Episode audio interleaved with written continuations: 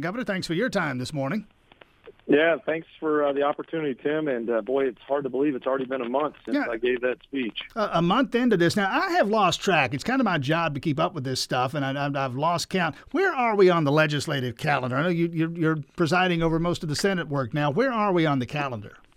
Uh, 14 legislative days in, and uh, we are starting to finally get busy. You know, it takes a little bit of time for all the all the bills to start trickling through committees and getting to the floor, but uh, we're starting to vote on stuff, and the ball is rolling. All right, one that we'll talk about here at some length. Uh, this Patients First Act, uh, Governor Kemp, uh, this is one of his legislative agenda items, basically deals with Medicaid and the, the, possibility of federal Medicaid waivers. I was discussing this last hour, and this is this is frankly a public confession of ignorance on my part. I don't know what it purports to do. It sounds to me very, very nebulous. If you could give me some specifics as you understand them, what are we talking about here?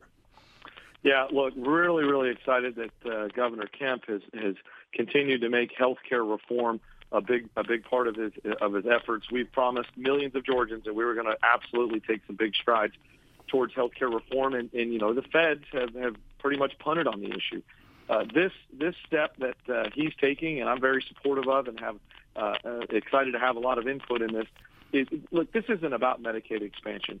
This is about taking a complicated uh, healthcare system and trying to simplify it and move it towards private market insurance. The goal here is about getting as many people covered by private insurance companies as possible.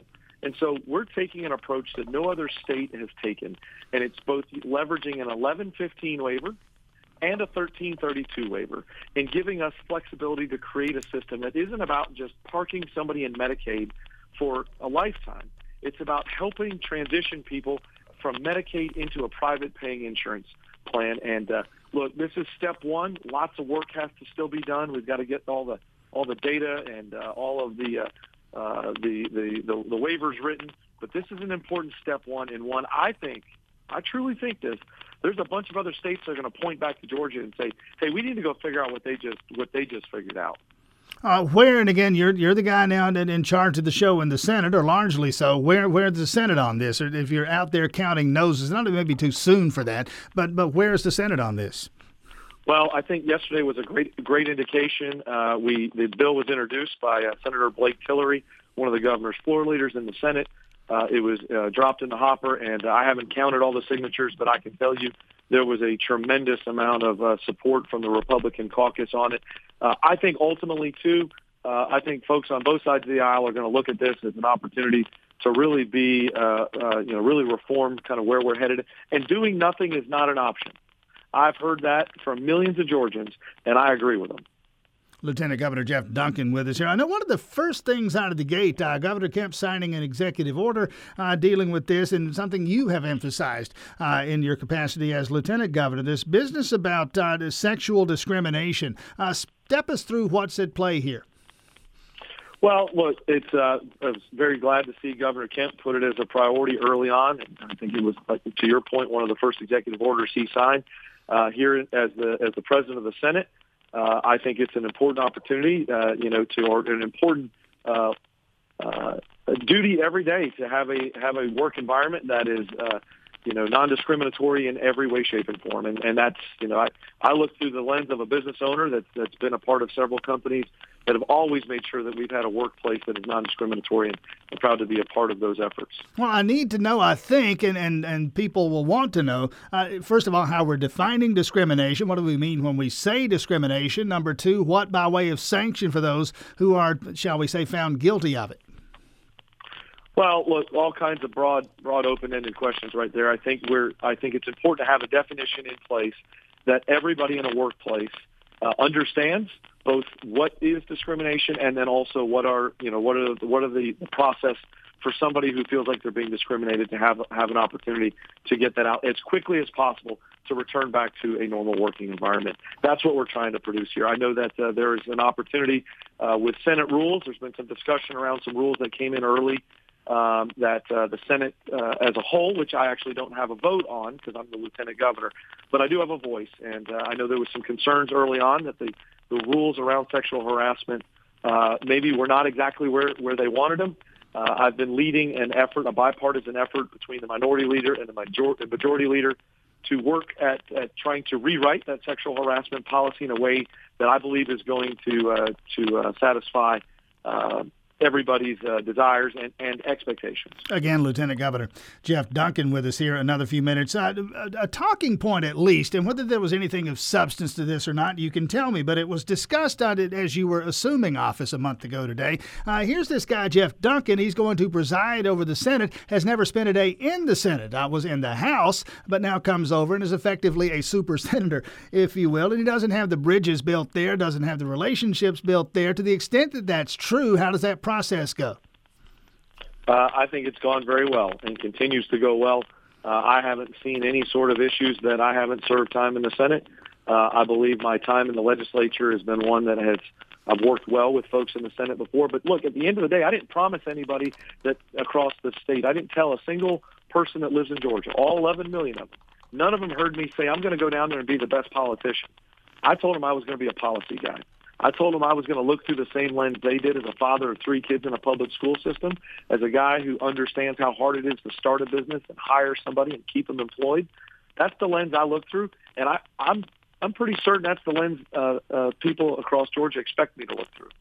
Again, Jeff Duncan with us. What has surprised you the most? Again, a month into the job now, what has surprised you the most?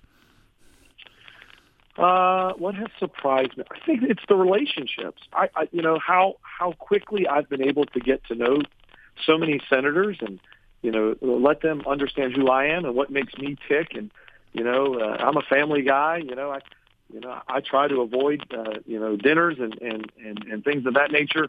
Uh, you know, late in the evenings, I, I'm I'm at my office right now, staring out the window with the sun rising over the Capitol.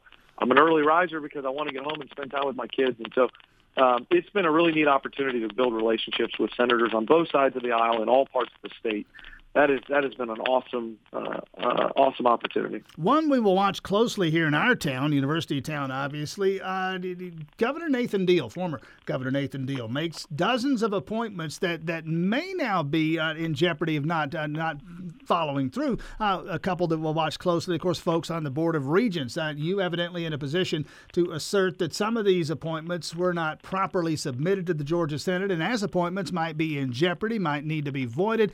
Where does all of that that stand now, and what's going to happen moving forward? Yeah. So uh, when we when we were sworn in on uh, January 14th, uh, we came back to work to the Capitol on the 15th. Uh, we we had noticed that there was a, a list of appointments that uh, outgoing Governor Deal had uh, given us. I had our attorneys look at it, and General Counsel Regina Quick, mm-hmm. a, a, fellow Athens native, um, and uh, we looked at it, and, and unfortunately, it was improperly filed to us, and uh, so we we went back to Governor Kemp and uh, asked, uh, you know, let him know that he would have the ability to make those appointments, and he's in the middle of that process now. Are there uh, any specific made, individuals that you would uh, look at and see as problematic in terms of? And I understand that a lot of this is the governor's purview and not necessarily yours, but but was this done in any way with any specific individuals in mind? So I can 100% tell you that's not the case for me because I've never seen the list of appointments. Uh, I built a silo around that list so that I, I strictly made a decision based on the law and the legalities of the way those appointments were submitted. So I haven't actually seen that initial list that came through and would have no no input to that. And uh, Governor Kemp, I'm sure, is is a man of his word and is going to continue to look for opportunities to plug the people he thinks best fit for each and every one of those important roles. I always say this every year, and of course, you know this to be true, uh, and most of our listeners do. The one thing you folks in the legislature have to do is pass and balance that budget every year, balance and pass, and that's typically toward the end of the session. I've already dealt with, for the most part, the mid year budget. Uh, any snags, any things we need to be looking for? And that's where some of the real battles are fought.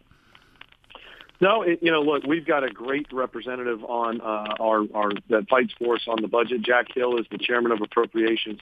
Uh, he is just so. I mean, that is a hard job. It is one that takes uh, full full time effort year round. And Jack has been really good keeping me up to speed. Uh, sounds like we're continuing to make common sense, conservative decisions around the budget.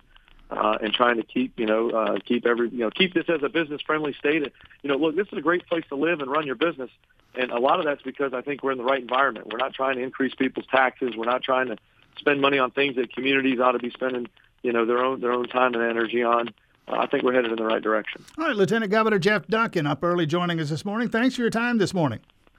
Well, thank you, and uh, I wouldn't be uh, I'd be remiss if I didn't wish everybody a happy Valentine's Day. I know I'm excited to get home tonight to my my Valentine, who I've been married to for 21 years, and and uh, fortunate enough to meet her in high school. So, yeah. Brooke, uh, happy Valentine's Day, and congratulations on that, and thank you. As I thanked Jody Hice a moment ago, Congressman Hice, probably reminding a lot of men out there that it is in fact Valentine's Day, and so yeah, uh, get something done uh, on that end. 727 now, classics. And today, Lieutenant Governor Jeff Duncan again. Thanks for your time this morning.